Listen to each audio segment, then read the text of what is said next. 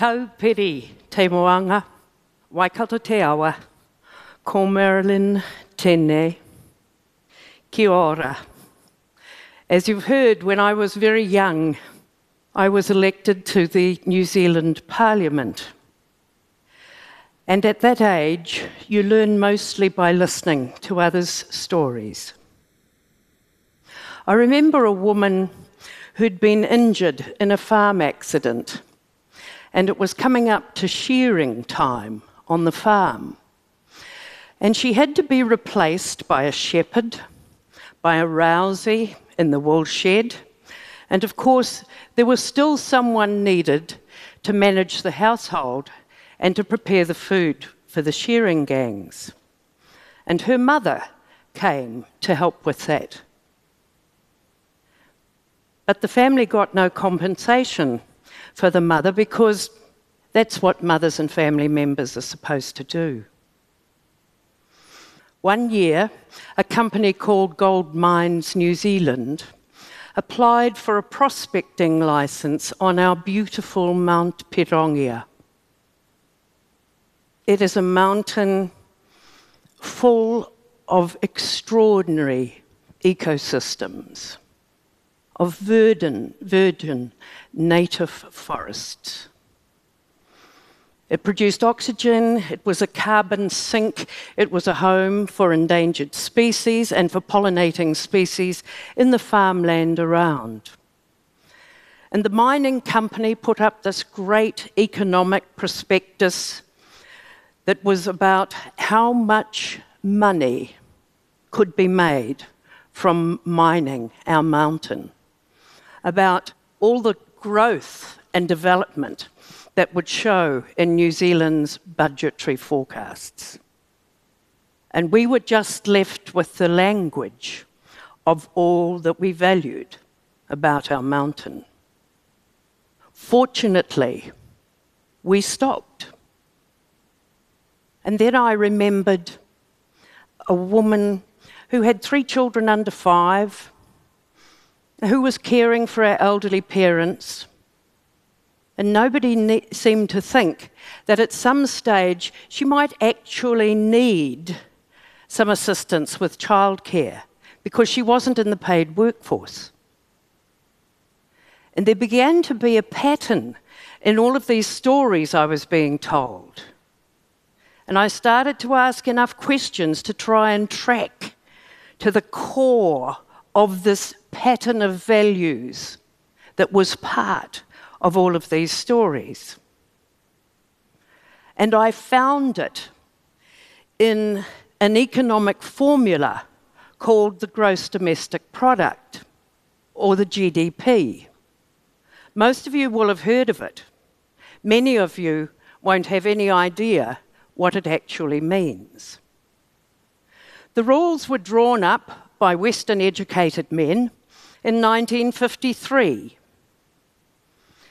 they established a boundary of production in drawing up these rules. What they were keen to measure was everything that involved a market transaction. So, on one side of the boundary, everything where there was a market exchange was counted. It doesn't matter whether the exchange is legal or illegal. Market exchange and the illegal trade in armaments, musicians, uh, drugs, endangered species, trafficking of people. All of this is great for growth and it all counts. On the other side of the boundary of production, there was this extraordinary phrase in the rules that the work done by the people they called non primary producers was, quote, of little or no value.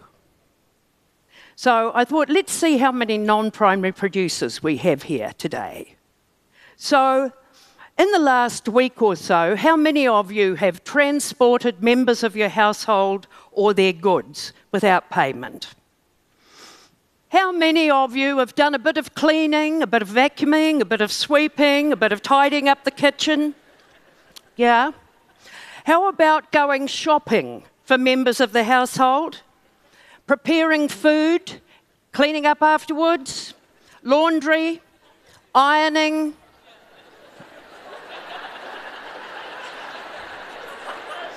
well, as far as economics is concerned, you were at leisure.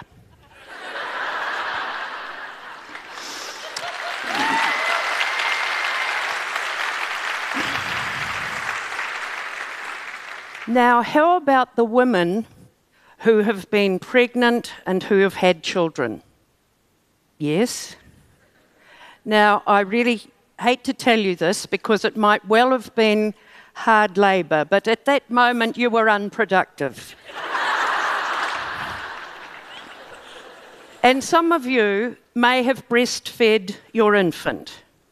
Now, in the New Zealand national accounts, that's what the figures are called. That's where we get the GDP. In the New Zealand national accounts, the milk of buffalo, goats, sheep, and cows is of value, but not human breast milk. it is the very best food on the planet.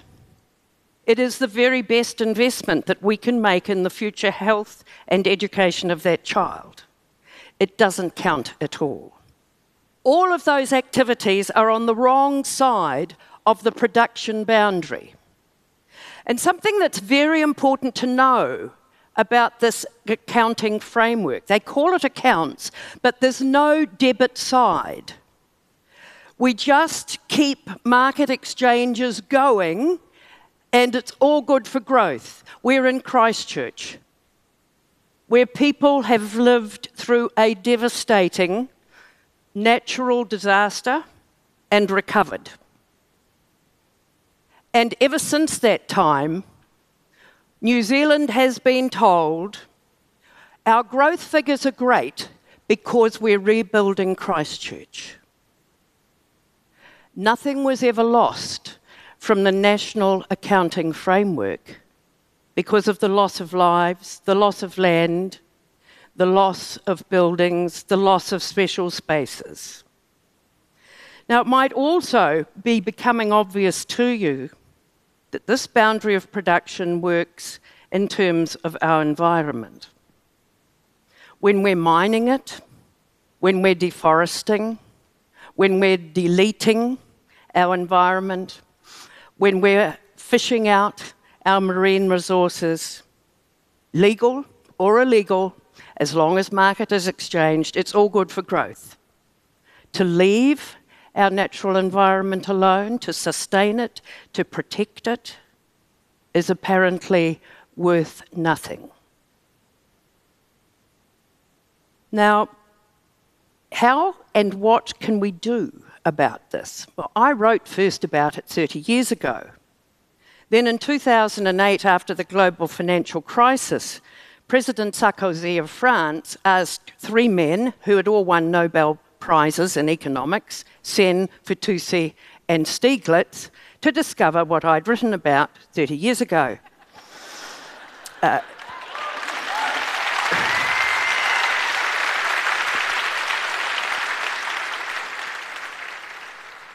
relying on per capita GDP, relying on these growth figures, they said, doesn't appear to be the best way to proceed to make public policy.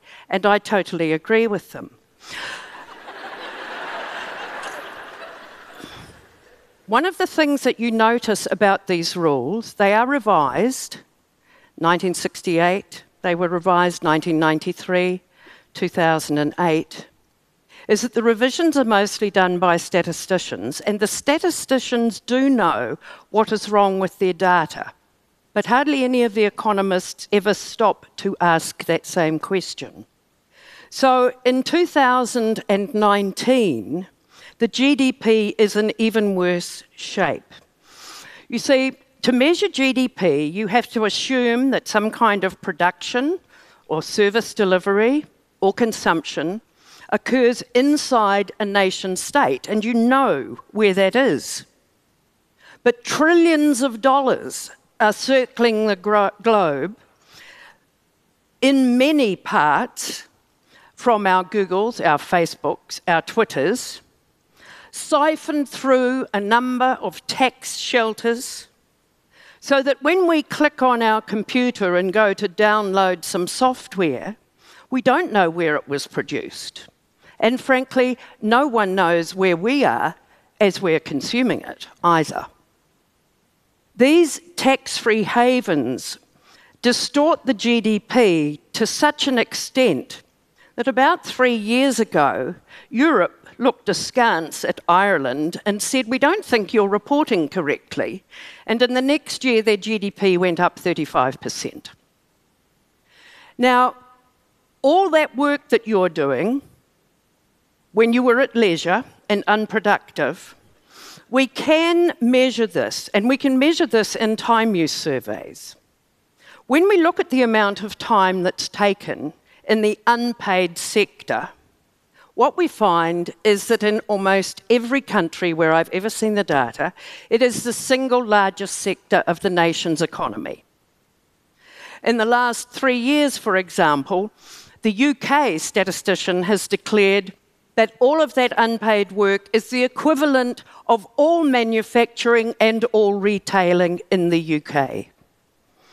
In Australia, the single largest sector of Australia's economy is unpaid childcare.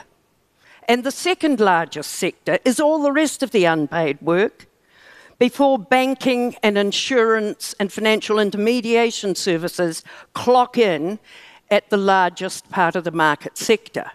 Just last year, the Premier of the Victoria state of Australia declared that half of that state GDP was, in fact, the value of all the unpaid work.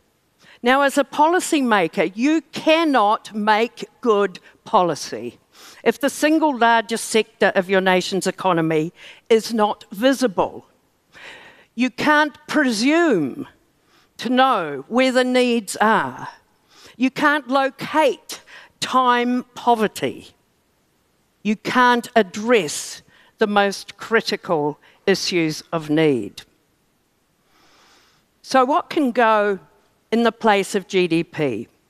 Well, GDP has got many other problems. Okay? We don't behave in a way that assists GDP. Large numbers of people around the planet are now using household assets, their cars, their homes themselves, for Uber, for Airbnb.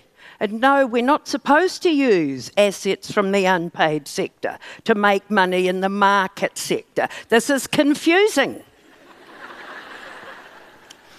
and very difficult to measure. So, economists don't want to know what's wrong with their most important GDP.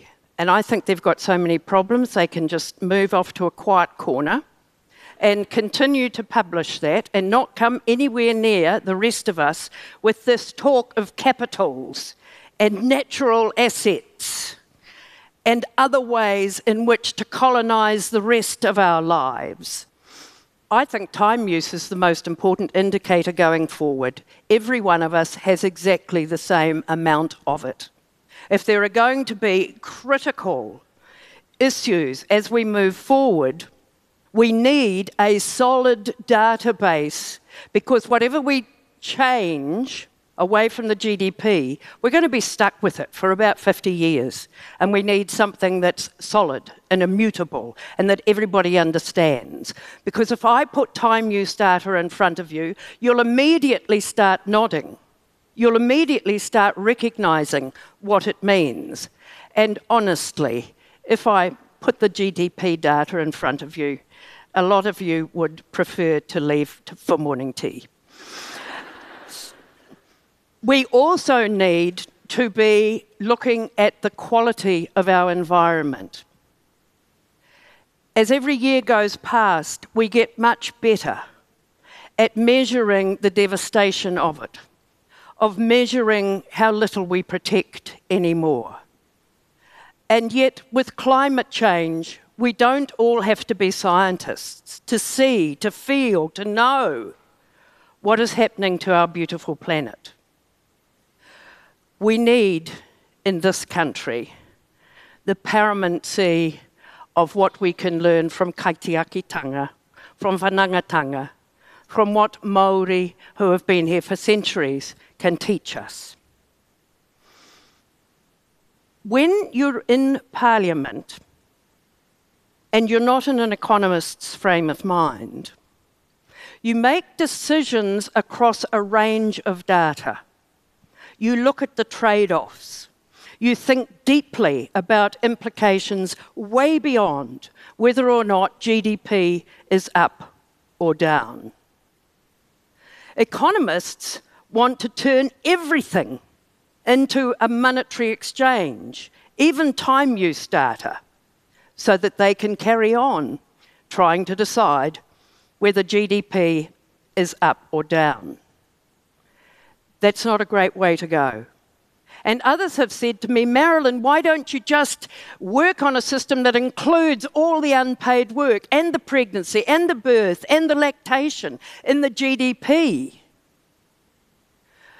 There's a very important moral and ethical answer to that, and it is that I do not want the most valuable things on earth, the things I treasure, sitting in an accounting framework that thinks that war is great for growth.